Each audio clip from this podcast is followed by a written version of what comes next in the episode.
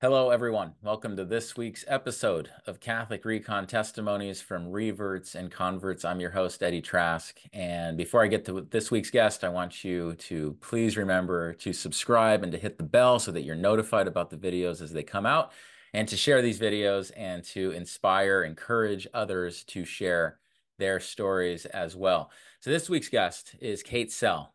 Kate Sell is a thought leader and strategist with more than 25 years of experience in Catholic business and nonprofit consulting. She has been honored to serve on the board of directors for Witness to Love, Couple to Couple League, Spoke Streets Media, etc., etc. Unbelievably busy. Born and raised in the hometown of Mother Angelica in Canton, Ohio, Kate resides in Atlanta, Georgia with her husband Brian of 25 years, and they have five children.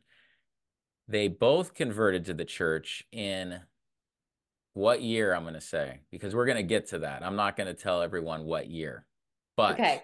Kate, it's a privilege to have you here. Thank you for being here. Well, thank you for having me. Um, you know, it's always a blessing to talk about the grace of God in your life. And in my story, it's just that. It's just a, it's just a it's an act of grace. I always say unmerited, really unwantedness, You know, at the time I don't think I was seeking it, just I'll just be eternally grateful for the graces that God extended to us at a time we really weren't looking for them. Um, that He had a plan beyond anything we could ever fathom, and I think still does. Yeah. And we just continue to pray for the grace to cooperate with whatever He has. So, were you raised in a Protestant household? How were you? I was. So I really was very blessed uh, to be in a very good Protestant evangelical, kind of Baptist household, um, even extended family, very Baptist. Uh, my grandfather was a professor and genealogist, and so I spent my childhood uh, tramping through cemeteries and, and graveyards looking for this relative or that relative. And I, I had a real string of great grandfathers dating three, four generations back who were ministers and who started sweet little churches in Appalachia and in Virginia. Um, and I had a real deep sense of my um, Christian heritage. It was very much part of who I was.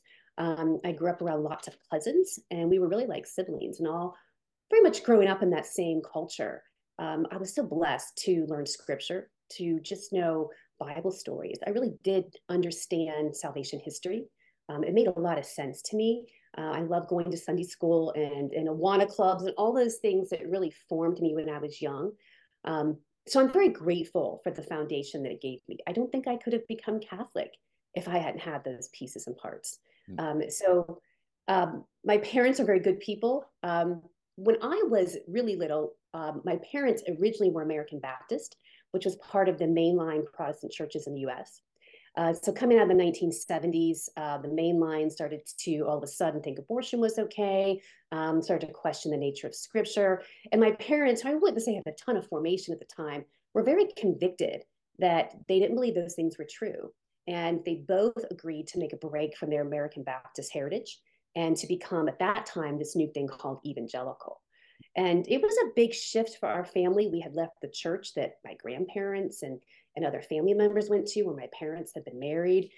But that conviction they had to leave that church for what they knew to believe to be true really had an impact on me, even at a very young age. Um, and to this day, I admire their courage to do that.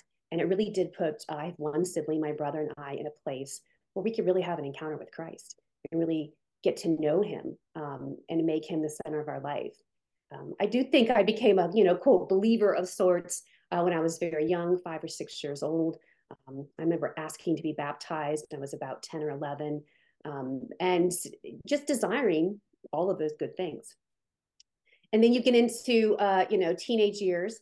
I did have the blessing of going to um, like a Christian school. So from sixth grade to 12th grade, I went to a school that was very non-denominational, um, meaning you had kids there from all different denominations, Baptist, Methodist, Presbyterian, Pentecostal, um, uh, Friends, Church of God, you name it. And we all come together uh, in Bible class every single day. Wow. And so yeah. over the course of six or 12 years, um, not only what, did I receive some beautiful formation, but there was always a lot of debate.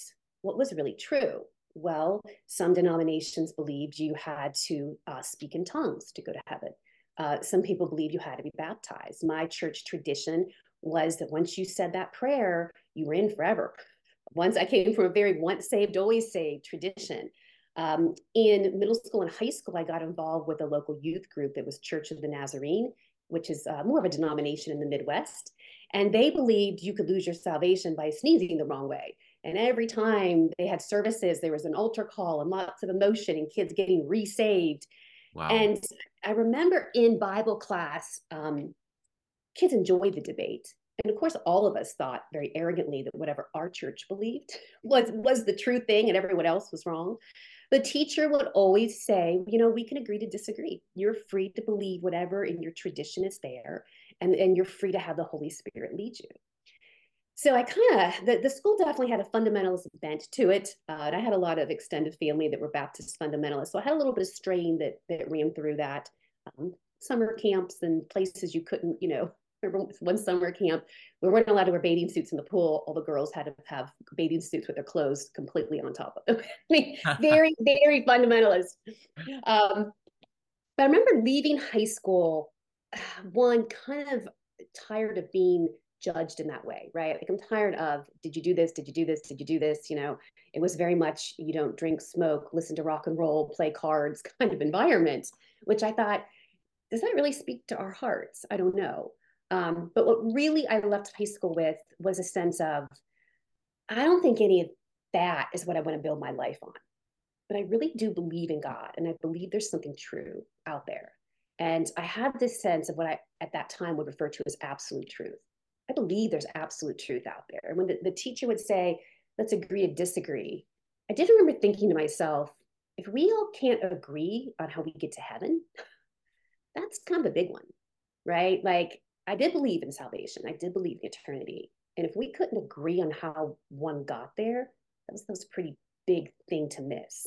So I went off to college, um, just wanting to kind of do nothing. And I didn't go to church for four years in college. Uh, I didn't go crazy either, um, but I didn't exactly lead good Baptist life. But I just kind of set it aside. Like I didn't know what to do with it. And I think I was tired of following rules.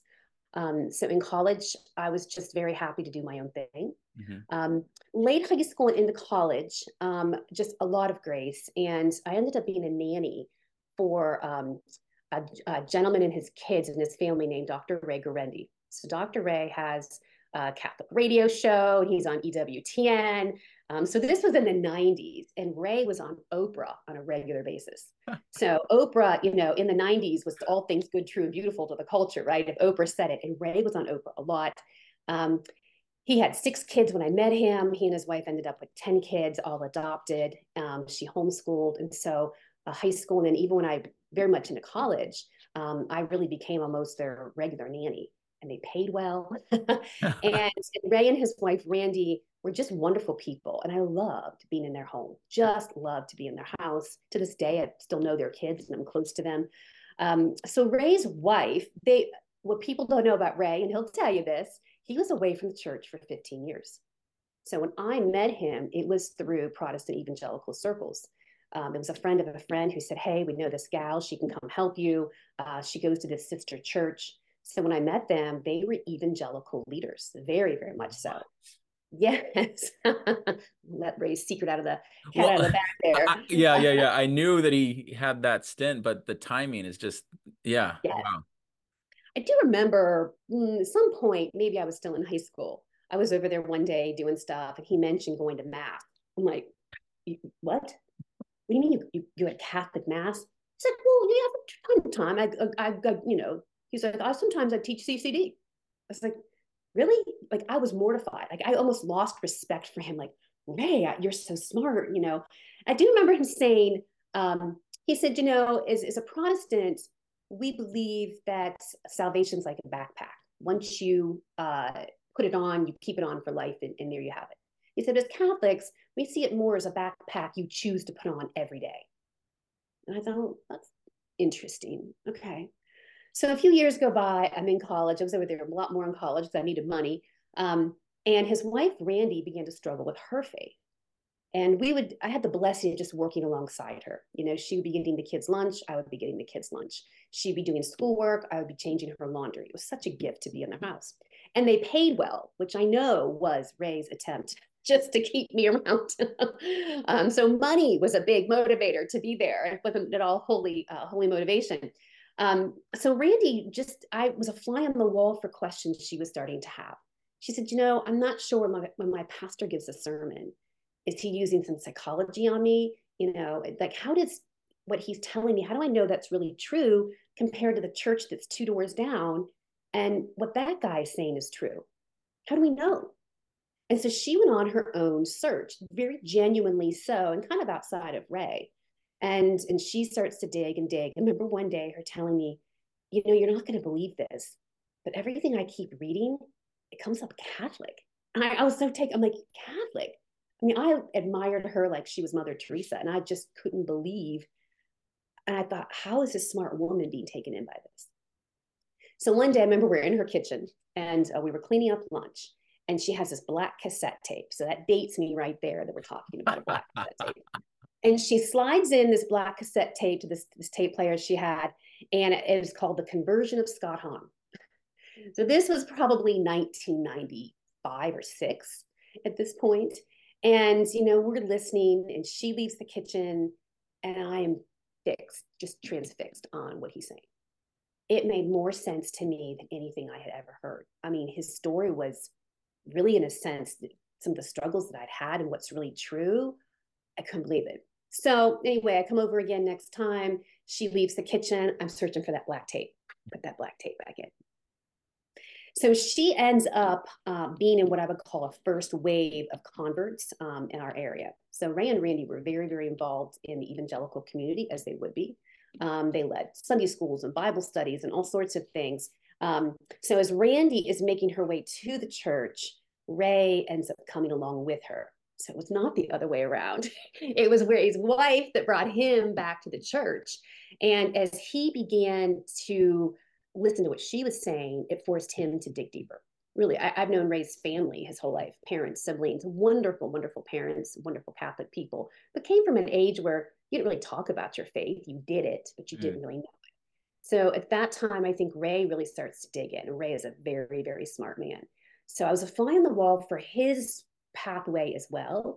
Uh, and as he's leading this Bible study at church, just by nature, he's sharing what he's finding and a whole group of people there start to all of a sudden begin to consider the Catholic Church.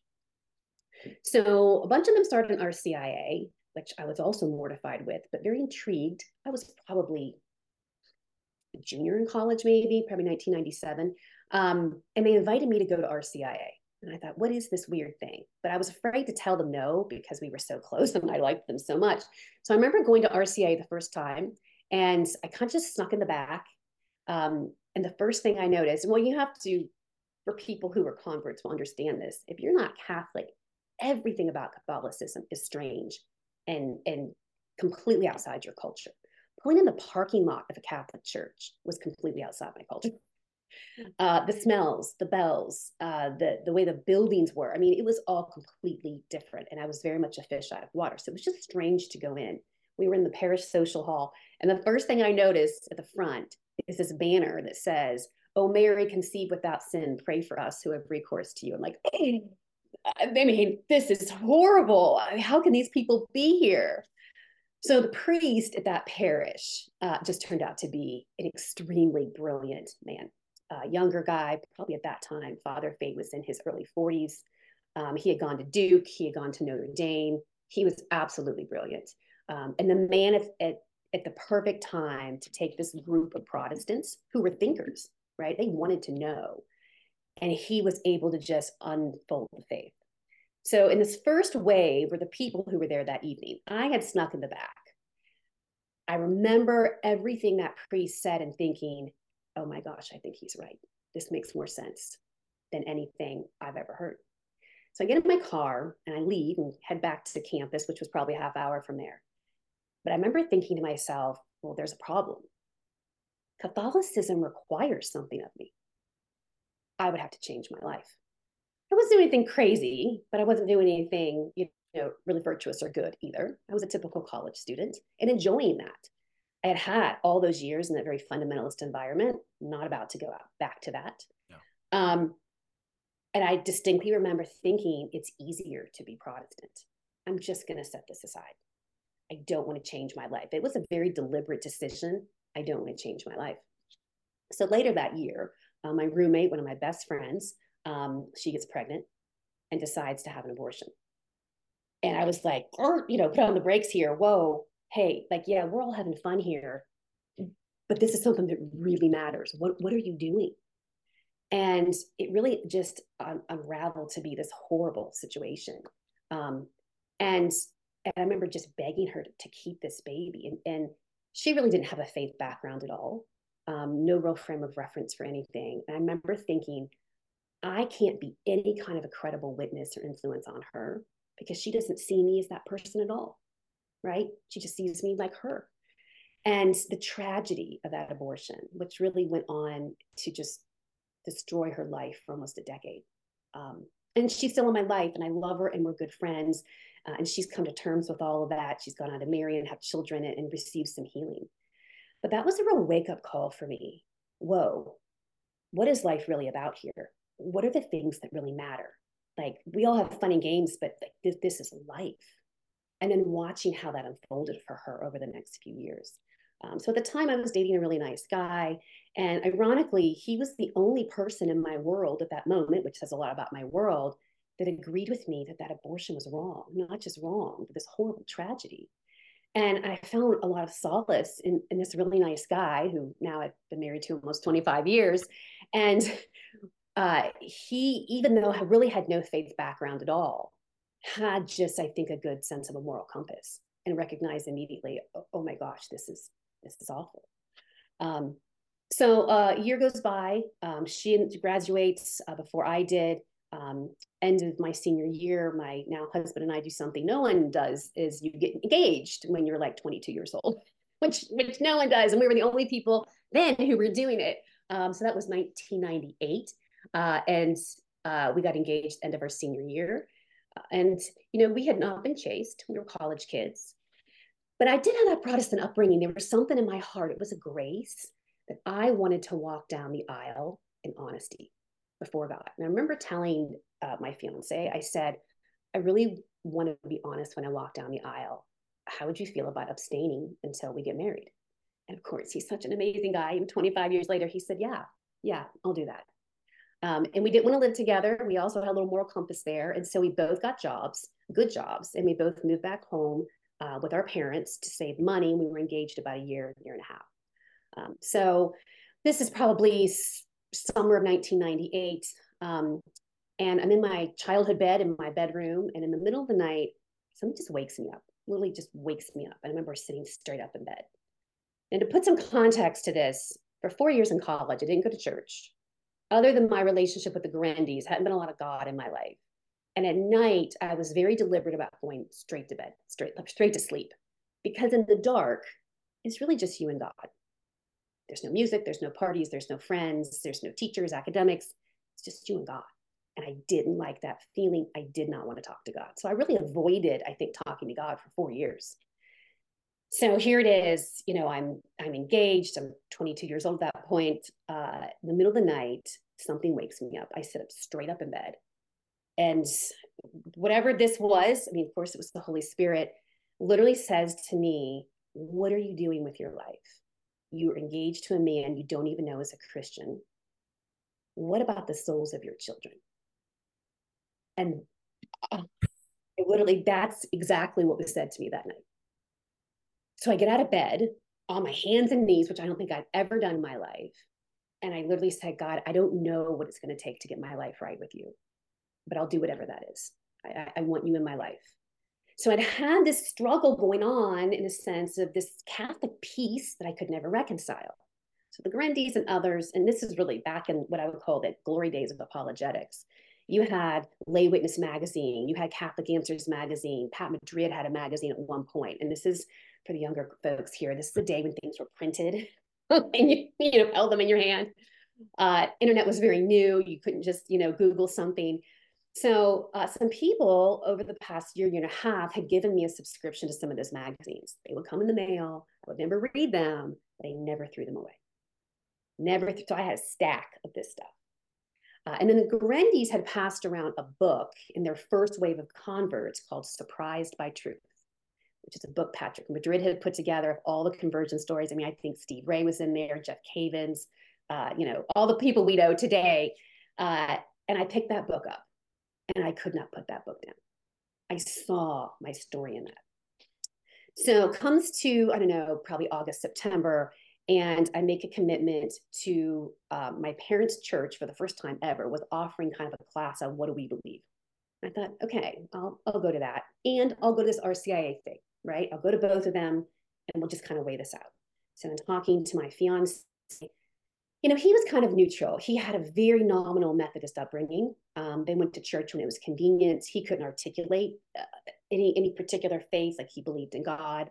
Um, my in-laws are very good people. Um, never talked about their faith, but he was raised in a Christian environment. Um, so he was pretty neutral.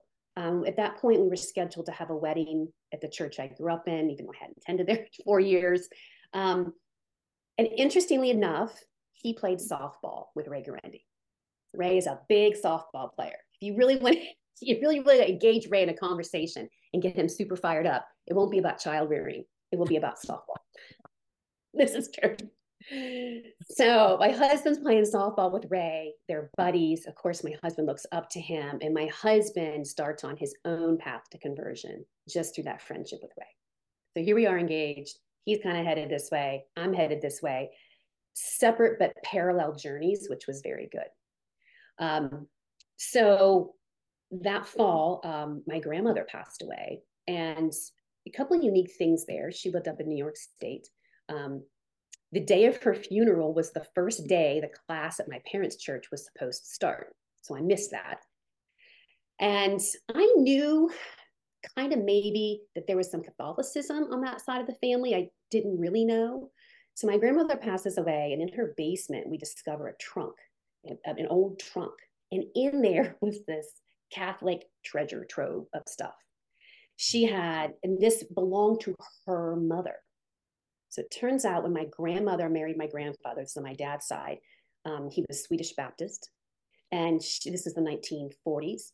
Uh, and she left the Catholic Church to marry him, which it turns out was rather heartbreaking to her parents. But I mean, I had never heard any of these stories. My dad was raised Protestant. So we find this chest of all of this stuff. It's got rosaries, it's got holy cards, it's got stuff from Paul the Sixth and John the 23rd. I didn't even know who they were. Um, it had a little case with St. Therese's face embroidered on it. And you opened it up, and it was a photo of my grandmother, my grandmother, on her first communion day. And it had a rosary in it. So here, my grandmother was this baptized Catholic. No one in the family wanted anything to do with that chest. I'm like, I will take that chest. I mean, it had um, a Catholic Bible in it, which I had never seen before from the 1960s. And it had this little black prayer book that I, I mean, still have all of this. And it said Mother Love on it, just little tiny book. And the pages were so worn, just worn. And they were all prayers that a mother prays for her children. She had six children. Um, I mean, I would say a few of them went on to really practice the faith and went and say today, I don't know how many of them still practice today on that side, but she prayed and prayed and prayed and prayed. And I've often wondered, you know, is the graces in my life were they connected to those prayers? So I ended up with this chest with all this stuff. Uh, I missed the first class at my parents' church. The following week, RCIA starts, which was at the same church that I'd originally gone to a few years ago with that scandalous banner. oh, Mary can see without sin, pray for us. And I went in uh, really this time as a participant. And I think it took about two classes. And I just, I just knew, I knew this was true. I didn't understand it all, but I knew it was true never went to the classes at my parents' church and and was just full on into that track to uh, becoming Catholic. Uh, you know, and I can sit here and give you stories of kind of how I had to overcome this doctrine or that doctrine. But really, the real narrative, um, I think, just came in my personal life. So, my parents, who are wonderful Protestants, um, they were devastated. Like it was on par with telling them I was same sex attracted. Seriously, at that age of my life, they were devastated. Um, they felt betrayed. Everything they'd ever given me, all the money they put into the Christian school, it was all wasted. They did not consider Catholics Christians at all. And here I was, you know, out of nowhere, and very, very strong-willed person. They're like, "You're going to join a church that has authority? you don't like any authority." I'm like, "Well, I like that one. That one sounds really good." uh, and they were hurt. So I was living at home with them, uh, and it just became very contentious. Like it was, we couldn't sit at the dinner table together. Um, and, and a few things came to light, which were hard for me at the time. So when you grow up with a distinct identity, I mean, you had these all these great grandfathers who were Protestant ministers. Yeah. The culture I grew up in was Protestant. You know, smells and bells were very strange things to me. So to become Catholic was entering a whole new culture and leaving behind the culture and identity of who I was up to that point in my life. So when you're 22 years old and about to get married, that's a big shift.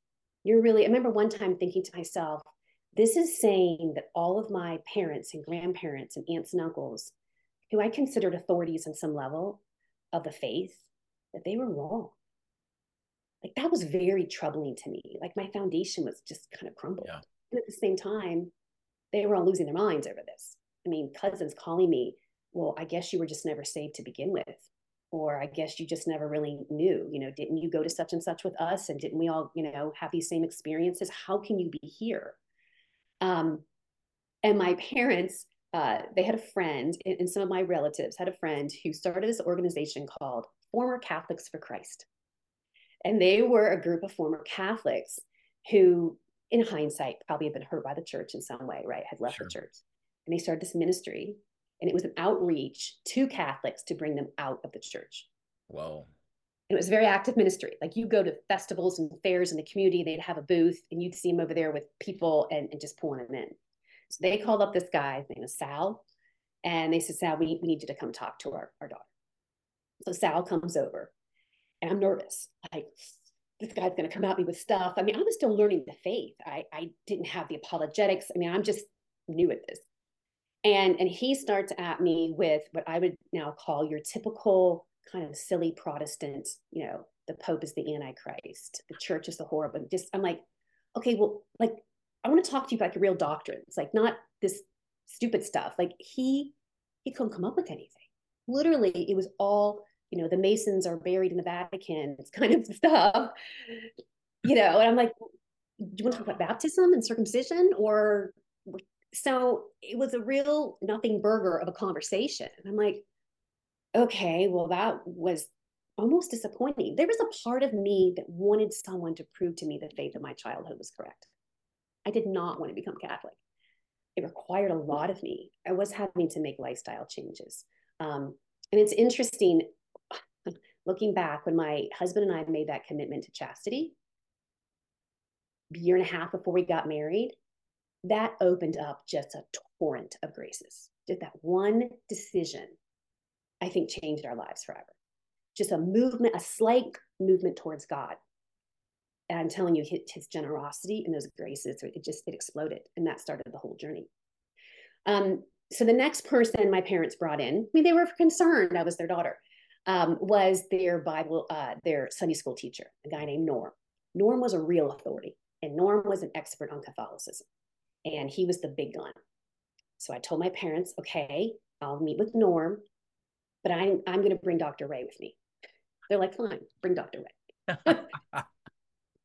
so my parents' living room one evening, we had Norm, who showed up with his wife, and my parents, and Ray Guarendi and his wife, and my uh, myself and my now husband and he's my husband just kind of a fly on the wall you know he's the fiance he just you know can't articulate his faith he's just stepping back uh so really ray was very charitable and this guy starts in with like real entry level stuff. I mean real entry level stuff. And, and ray just kind of said oh well have you thought about this? Well you know think about that. Within really 10 minutes of that conversation and ray had never made any definitive statements it was just questioning him. Well have you seen this? This guy gets angry, stands up, I will not be questioned, takes his wife and leaves. We're like, wow. But Ray stayed. And then my parents, who had all these questions, Ray and his wife were there all evening. Ray really laid things out as much as he could. Um, and my husband was sitting there. And I remember after they left, he said to me, That makes more sense than anything I've heard in my life the logic. And my husband's like a CPA numbers kind of guy, like logic's his thing. He, he just got it. And that was a huge, huge entry point for him. Um, my parents did not at all move to a place of conversion that night. but I mean, it's silly to say this now. They kind of learned not to ask any questions that yeah. they also couldn't answer. They didn't know what to make of everything they had heard. Um, but they still, you know, were adamant I was not to become Catholic. So shortly thereafter, just our home was just contentious. They were hurt. I was confused and defensive. Um, and so my fiance and I decided I had to get out of the house. So we pooled our money um, that we had been saving together and bought a little house for me to move into that we ended up living in for seven years. He did not move in until after we were married. Um, but once I moved into that house about six months before the wedding, it was such a blessing. And, and I was alone there. I was working, but it was just me in that house. And I, I had space to pray. I had space to read. I had space to think. Um, and it was in a lot of those moments where um, I just think I received so so many graces outside the contention of everything else. Um, so in the midst of all this, my parents are starting to say, "Well, what are you doing about your wedding?" Uh, my dad said, "I will not walk you down the aisle of Catholic Church. Your relatives, I mean, these people I grew up with, they were like siblings. They're not coming to a Catholic wedding. What are you going to do?" And so I met with our priest, who's just an, an amazing man. I remember saying to him, "Father Fate, if this is what God wants me to do, why is it so hurtful to everybody else? Why? I mean, people were hurting, angry, mad. And he said, you know, the the the truth is the narrow road. You know, and he said, um, I've come to bring a sword. He just gave me some basic scriptures that, in context, not that he wanted my parents to be upset, but he said, "You, yeah. you have free will. You know, you've got to think through this." Um, so he, we just continued to keep the wedding at my parents' church because that was the only way to keep the peace. And Father Fate had said, well, you can get married in the Protestant church and then you can have your, your wedding, your marriage blessed in the church and it will be sacramental because um, we were both baptized. I said, okay, so that was the plan. Um, but in the midst of all this, there was still turmoil. So I'm living in this little house, and uh, Ray's wife, Randi, had given me a Catholic prayer book, which, if you're not Catholic, you don't know Catholic prayers. You've never seen them. I'm still learning to make the sign of the cross. It's all new. So, really, in desperation over this wedding and all the turmoil, you know, 22, probably that time, 23 years old, you've dreamed of your wedding your whole life. It's a total disaster at this point. And I remember opening that prayer book and this prayer, this could pronounce it memorare kind of thing. I didn't really know what it was. I never had a conversation with Mary. And I remember thinking, Mary, I don't know how you can hear me, but I, I don't know what to do about this wedding and I prayed that memorare and she just said, I, I don't know, what, what does God want us to do about this wedding? And I just kind of did that, I don't know, for a series of days, probably forgot about it. Um, and just before, maybe a month before the Easter Vigil, my mom called and she said, Well, it looks like you're going through with this. You're going to become Catholic. And I, I said, Yeah, I am. So is Brian. And she said, Well, your dad and I were talking, and we think it would be dishonest of you to get married in our church. So if you want to have a Catholic wedding, we will come and we will support you. And it honestly wasn't until months later, when after I'd entered the church, then I made the connection, I think, with that memorare. Like I absolutely believe that Mary just swooped in and took care of all that. So all of a sudden, we're four months out from this wedding. We're hurry scurrying. Of course, this priest is thrilled. We threw this wedding together. Um, ultimately, all the relatives did come. Um, we joined the church at Easter. We're such new Catholics. And in the rush to get married and check all the boxes in the Catholic Church, there was this NFP thing, some kind of requirement. Okay, well, we signed up for these classes and get into it and ended up just like, wow, this is really cool. Thanks be to God, I'd never contracepted. Uh, we were kind of taken in by the whole thing. We did the classes, um, we get married. And someone said, just before we got married, uh, we decided to go to Rome on our honeymoon. Like, let's really find out what it means to be Catholic. We save some money, um, and someone said, Oh, if you're going to Rome, you know, you can get these tickets to like sit on stage with the Pope. And I said, Who's the Pope again? Oh, John Paul II. Okay.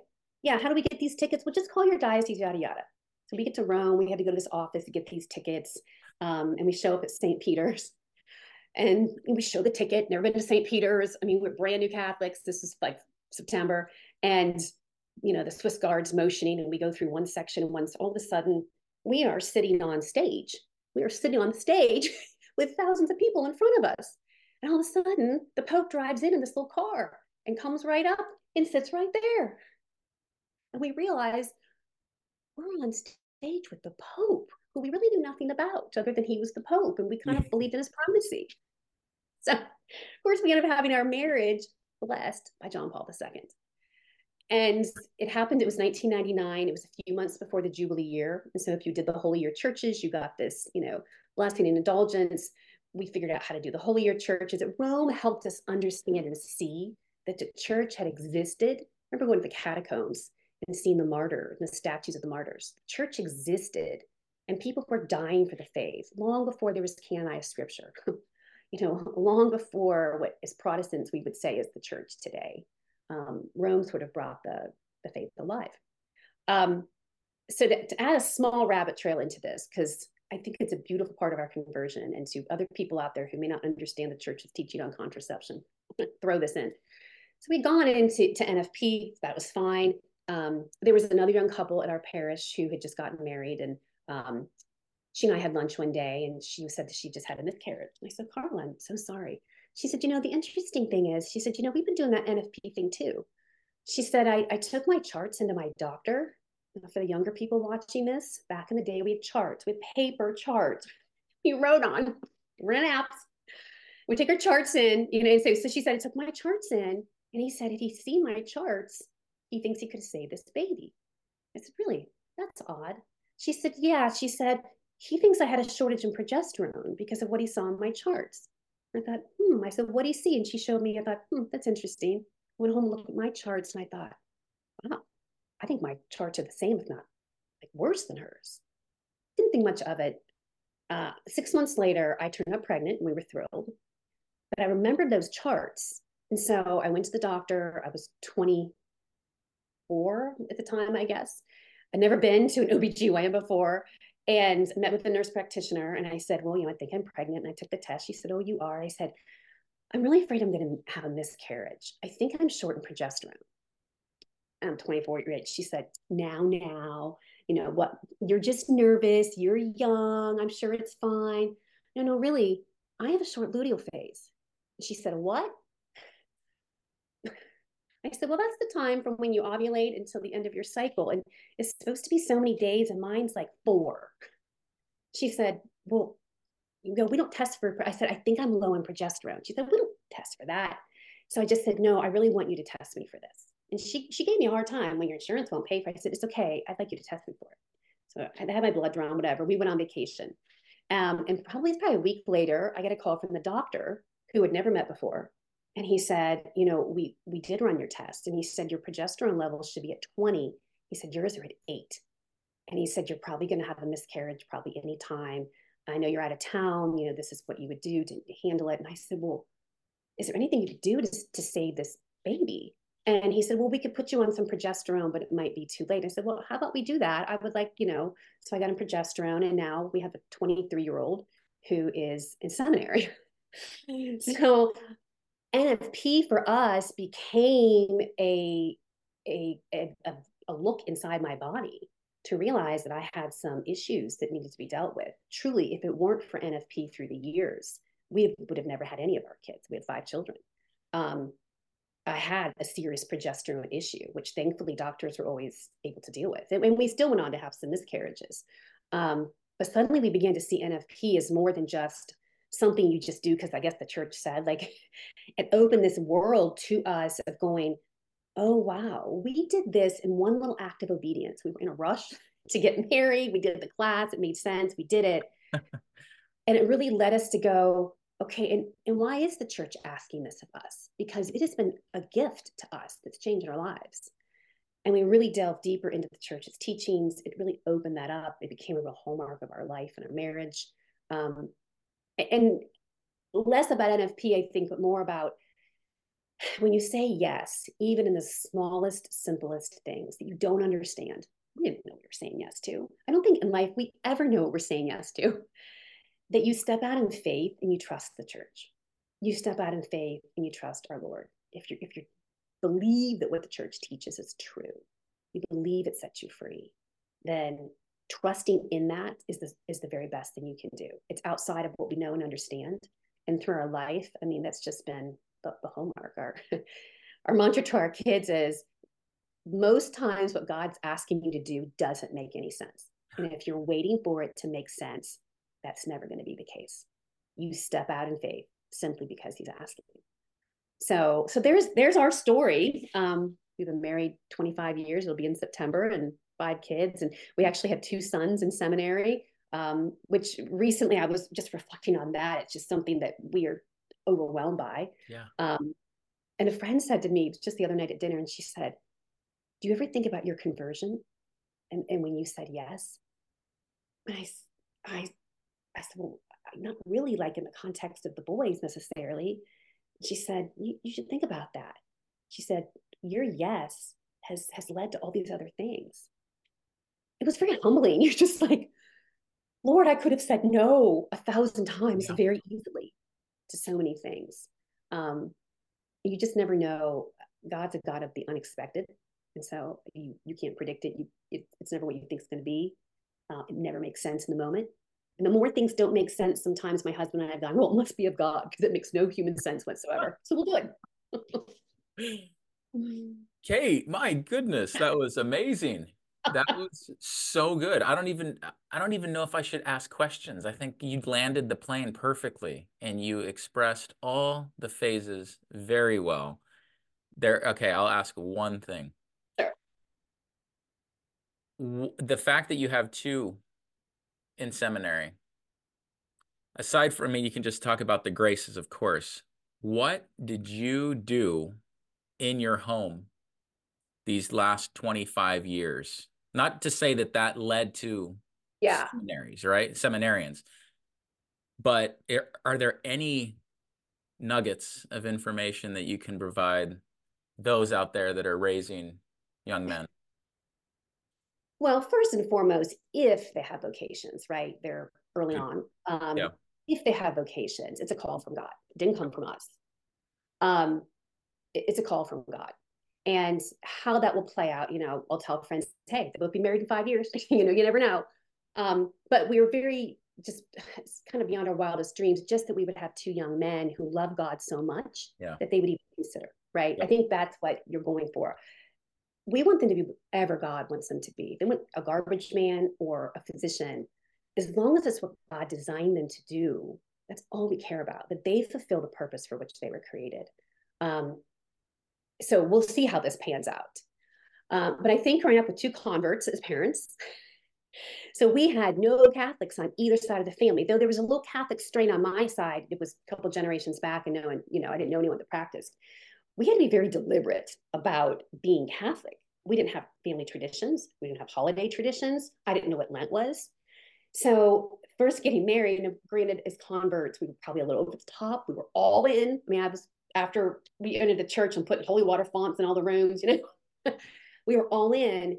Um, but because the faith was so hard fought and won for us, yeah, um, it was just who we were. It wasn't something we did. It was just who we were. Um, and I think it's funny to listen to our kids. Every now and again, they'll say something. I'm like, that worked. Oh my gosh. you know, as a parent, um, you know, we started the Jesse tree early, early on. And I got a little book. People don't know what the Jesse tree is, it's you do it during Advent. You read a story every night that kind of unfolds salvation history till you get to the birth of Christ. So it was a little book at a Catholic bookstore, and I had these little cutout ornaments. I colored in with crayons and I had them laminated and we had a little children's Bible, and we would do these stories. To this day, I mean, our oldest is 23. At Advent, we're still using those same ornaments in the same children's Bible. But it was funny a few years ago, listening to one of our other kids uh, talk about something. I said, Where did you guys really learn all these Bible stories? And they all looked at me like, Mom, the Jesse tree. The Jesse tree? You, you, you're kidding me. So, you know, there are little things. Um, I think, gosh, we were very blessed, very, very, very blessed with a, a Catholic school um, where the faith was lived in a very deep, beautiful way. So we were originally in Ohio, and a whole another interview and story. At one point, seven years into our marriage, God says, um, "I want you to move to Atlanta. Send your boys to this school." What? So again, things that don't make sense. We literally picked up our lives, family, everyone we ever knew, our Catholic community, moved to Atlanta to send our boys to this school which we ended up being there for years and years. Um, uh, just a very holy Catholic place, very good normal place, um, brought formation to the boys, to our family. it's interesting um, with my baptism, I will wrap this in on the conversion side. Uh, I was baptized when I was about 10 in my Protestant church. It was a believer's baptism, right? Um, with water. It was Trinitarian, and I was baptized. So no one questioned my baptism when I entered the church. So seven years in, our third child, our daughter, had been born. And um, I wanted to get out of the house and do something. She was probably two weeks old. So I went to a Bible study at our parish, just a great priest, a, a different priest. And he happened to be talking that night on baptism. And he said, yeah, the, you know, in order to have a valid baptism, you need water. It has to be Trinitarian. And the intent of the baptizer has to be the same as the Catholic Church. I was like, what? what? Wait, say that again. I'm thinking, I know that sweet Baptist minister who baptized me did not believe what the Catholic Church believed at all on baptism. So I went to the priest afterwards and I said, Hey, Father, what do you think about this? And he looked at me and he said, I think you should be conditionally rebaptized. I'm like, What? That, that's silly. He's like, Well, you don't have to, but it's an option if you want it. So I went home and talked to my husband. Now, he was baptized Methodist. So Methodists did do, that. They do believe in the washing away of original sin of baptism. So he was good. Uh, and I called one of my friends who was a philosophy professor, also a convert, a theologian, and I said, uh, "What do you think about this?" I said, "It seems a little silly." Uh, and well, in the meantime, I had called Catholics United for the Faith on a Steubenville, and I talked to one of their theologians. They said, "You know, we'll get back to you." So the guy called me back, and he said, "You know, we're having this issue with a lot of converts, particularly in the United States, coming out of evangelical Baptist traditions." And he said, We're of the belief that not enough baptisms are being investigated. And we think a lot of people coming to the church don't have valid baptisms. If you're open to it, we would encourage you to be conditionally rebaptized. So that's when I called my friend, the philosopher. I'm like, Peter, this is silly. And he, he said to me, What do you mean it's silly? He said, How old are you? I said, I'm 30. He said, You can have all of your original sin washed away at age 30. Why wouldn't you do that? And I said, oh, okay. So one night after the Bible study, I was there with a friend. Father took me back in the baptistry, and my friend was the godmother, and he conditionally rebaptized me. And afterwards, he said, Well, now your marriage is valid. I'm like, Well, that's good because we have three kids. and, and he said, I know this will sound silly, but I'd like you to go through the confirmation uh, this was in December in the spring with the other kids. I said, Okay. So in the meantime, a few months goes by, God calls us to go to Atlanta. Two weeks before we moved to Atlanta, I had to go to this confirmation ceremony. And I absolutely believe I was not validly baptized. That before God sent us really on mission, in a sense, He wanted me to have all the graces that He intended for me to have, and He confirmed me. So, Beautiful. your question about the boys. Beautiful. We've just lived it. That's all I can say. Yep. There's no formula. We just lived it. We love our Lord, and they know it it's part of who we are. It's not a rule we follow. They were in an environment of other people who felt the same. Um, I will add, I know we need to wrap this up. Um, the school had priests, priests on campus, priests that played basketball with them, priests that went on camping trips with them, priests that mentored them. Our boys see the priesthood as well, I could be a doctor, an attorney, a priest. Like it's not a weird thing. Most boys in yeah. America see a priest once a week behind a pulpit if they go to mass every week, and that's it um, our boys were just raised, raised with priests, yeah. priests who were fun and healthy and engaging and attractive lifestyle. So I think that had a lot to do with it as well. All this is a grace outside of us. God knew what they needed. Um, yeah. We're just grateful. That's all I can say. We're grateful. There's nothing we have done to get where we are today except have a grace to say yes, just over and over again. No, Kate, that really comes across well. And I appreciate that story. I had no idea that he had all those avenues that were connected to such grace. Um, thank you for your time today. And thank you for being willing to, to share such a fantastic story. And so, yeah, I love the black cassettes and the charts. You're like kids back in the day. Magazines. We had magazines. We had, we had magazines too. Have you ever heard of such a thing? Anyway, um, everyone, thank you so much for for tuning in. Please share this testimony far and wide. And uh, I appreciate all of you tuning in. Until next time, take care and God bless. Bye. Thanks, everyone.